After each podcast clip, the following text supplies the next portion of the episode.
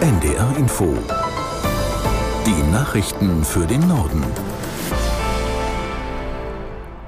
Um 18 Uhr mit Martin Wilhelmi. Die Weltgesundheitsorganisation hat vor einer Katastrophe im Gazastreifen gewarnt. In dem Palästinensergebiet sind laut WHO nur noch für 24 Stunden Wasser, Strom und Treibstoff vorhanden. Nach Angaben der Vereinten Nationen sind inzwischen etwa eine Million Menschen vom nördlichen Teil des Gazastreifens in den Süden geflohen.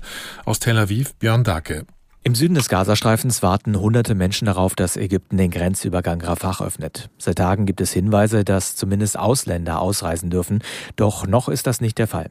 Auch für Hilfslieferungen ist die Grenze nach wie vor dicht. Israels Ministerpräsident Netanyahu hat sein Land auf einen langen Kampf gegen die Hamas eingeschworen. In einer Rede vor dem Parlament sagte er am Nachmittag, der Sieg werde Zeit kosten.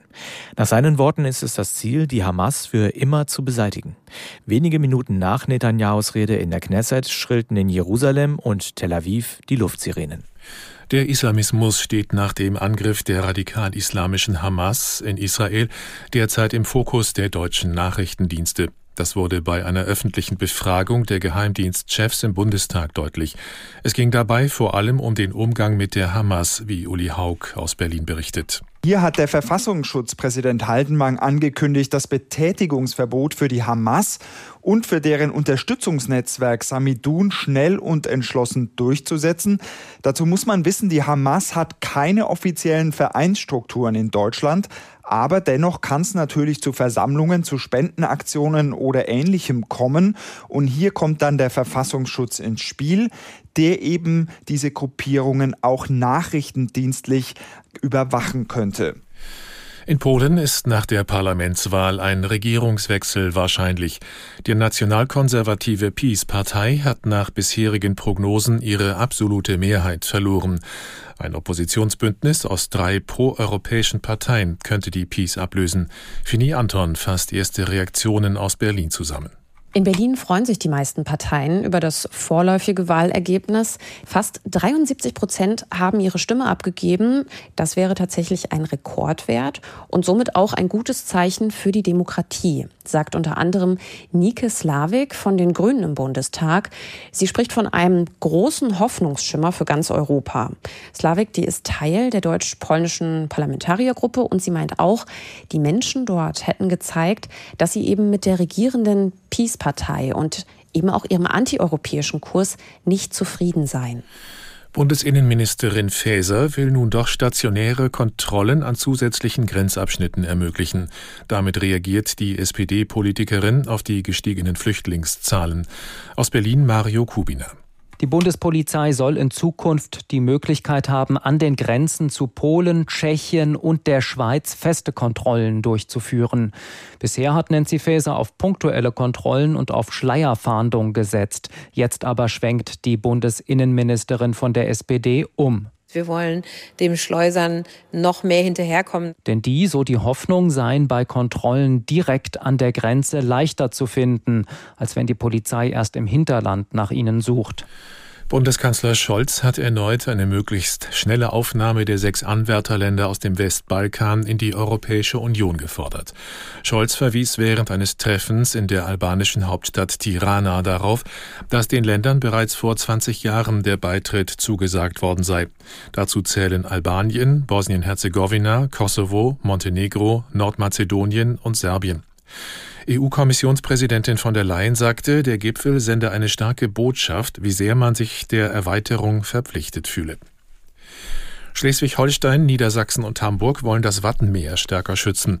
Das steht in einem Positionspapier, auf das sich die Umweltminister der drei Bundesländer geeinigt haben.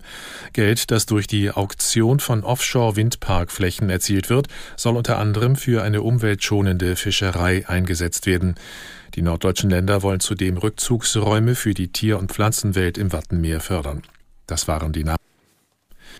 Und den Wetter- und Verkehrsservice, den reichen wir Ihnen gleich nach. Wir blicken jetzt erstmal nach Israel.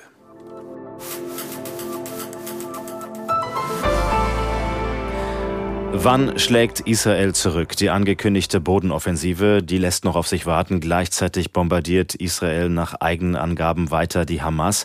Laut Medienberichten handelt es sich dabei um die bislang schwersten Luftangriffe. Julio Segador ist unser Korrespondent in Israel, mir jetzt live zugeschaltet aus Tel Aviv. Herr Segador, welche Anzeichen gibt es denn, dass es nur noch eine Frage der Zeit ist, dass die Bodenoffensive beginnt?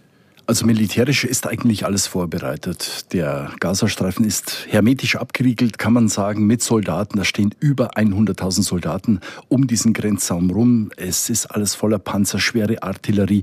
Militärisch ist alles geklärt. Was jetzt fehlt, sind natürlich einfach die taktischen und strategischen Überlegungen. Und da lassen sich natürlich die israelischen Militärs nicht in die Karten blicken. Sie haben es schon gesagt, es sind die schwersten Bombardements, die momentan stattfinden. Und wir bekommen auch die Meldung, Meldungen, dass äh, wichtige Kommandozentralen und ähm, Abschussrampen für Mörsergranaten getroffen werden. Und ich glaube, das ist einfach die Taktik momentan, dass man versuchen möchte, die, äh, die militärische Infrastruktur der Hamas so weit es geht zu zerschlagen, damit, wenn die Truppen äh, wirklich dann in den Gazastreifen reingehen, möglichst wenig Widerstand zu erwarten ist, was aber schwer genug wird, weil wir gehört haben, dass wirklich 10.000 oder circa 10.000 Hamas-Kämpfer wohl in diesen weit verzweigten Tunnelsystem unter Gaza City und unter dem Norden des Gazastreifens sich verschanzt haben. Also das wird noch eine sehr, sehr schwierige Aufgabe, auch wenn Großteile der militärischen Infrastruktur zerschlagen worden sind. Es droht ein Häuserkampf und da kann man sich wirklich ausdenken und ausmalen. Das wird eine sehr, sehr blutige Angelegenheit. Wie ist denn die Stimmung im Land? Spürt man, dass der Druck auch aus der eigenen Bevölkerung immer größer wird, zum Gegenschlag auszuholen und die nördlichen Teile des Gazastreifens äh, da einzumarschieren? Eigentlich nicht. Die Menschen sind, sind eher zurückgezogen, muss man ganz ehrlich sagen. Ich erlebe das wirklich im täglichen Leben auch bei mir äh, in meiner Stadt. Ich wohne nördlich von Tel Aviv, aber auch hier in Tel Aviv. Nee, da gibt es keinen Druck, auch weil äh, Benjamin Netanyahu, der Regierungschef und äh, die führenden Politiker, die Militärs im Kriegskabinett sehr, sehr dominant auftreten und sehr, sehr klar sagen,